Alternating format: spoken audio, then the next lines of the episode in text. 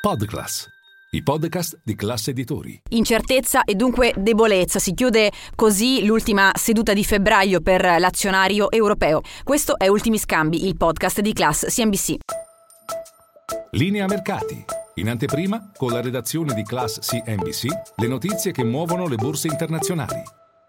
Tempo di bilanci per eh, i mercati finanziari globali. Febbraio si chiude per le borse europee in eh, rialzo per il nostro FTSE per oltre 3 punti percentuali, la piazza più acquistata nel mese che stiamo archiviando, positiva anche per le altre borse di riferimento del vecchio continente. Eppure l'ultima seduta è stata caratterizzata da incertezza. Quella odierna vede infatti un nostro FTSE avanzare in maniera frazionale dello 0,12% e chiudere poco sotto la soglia soglia dei 27.500 punti, deboli le altre borse europee. C'è un fattore, un dato macroeconomico che pesa ancora ed è l'inflazione. Oggi il dato è stato comunicato relativo al mese di febbraio, è un'inflazione che corre più delle attese, questo porta il mercato a guardare direttamente alla prossima riunione della Banca Centrale Europea, viene quasi dato per scontato ormai un ulteriore rialzo nell'ordine di 50 punti base. Sul fronte italiano c'è da considerare a livello settoriale, a livello di singoli titoli,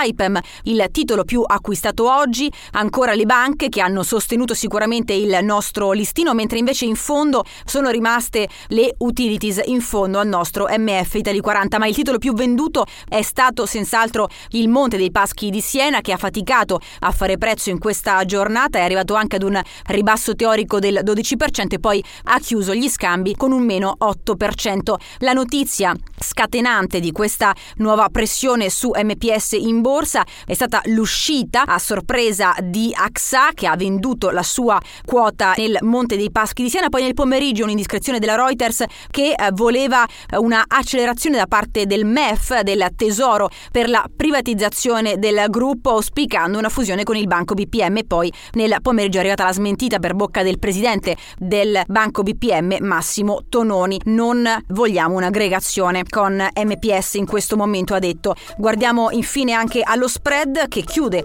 in calo in questa giornata a quota 182 punti base. È tutto, vi auguro una buona serata.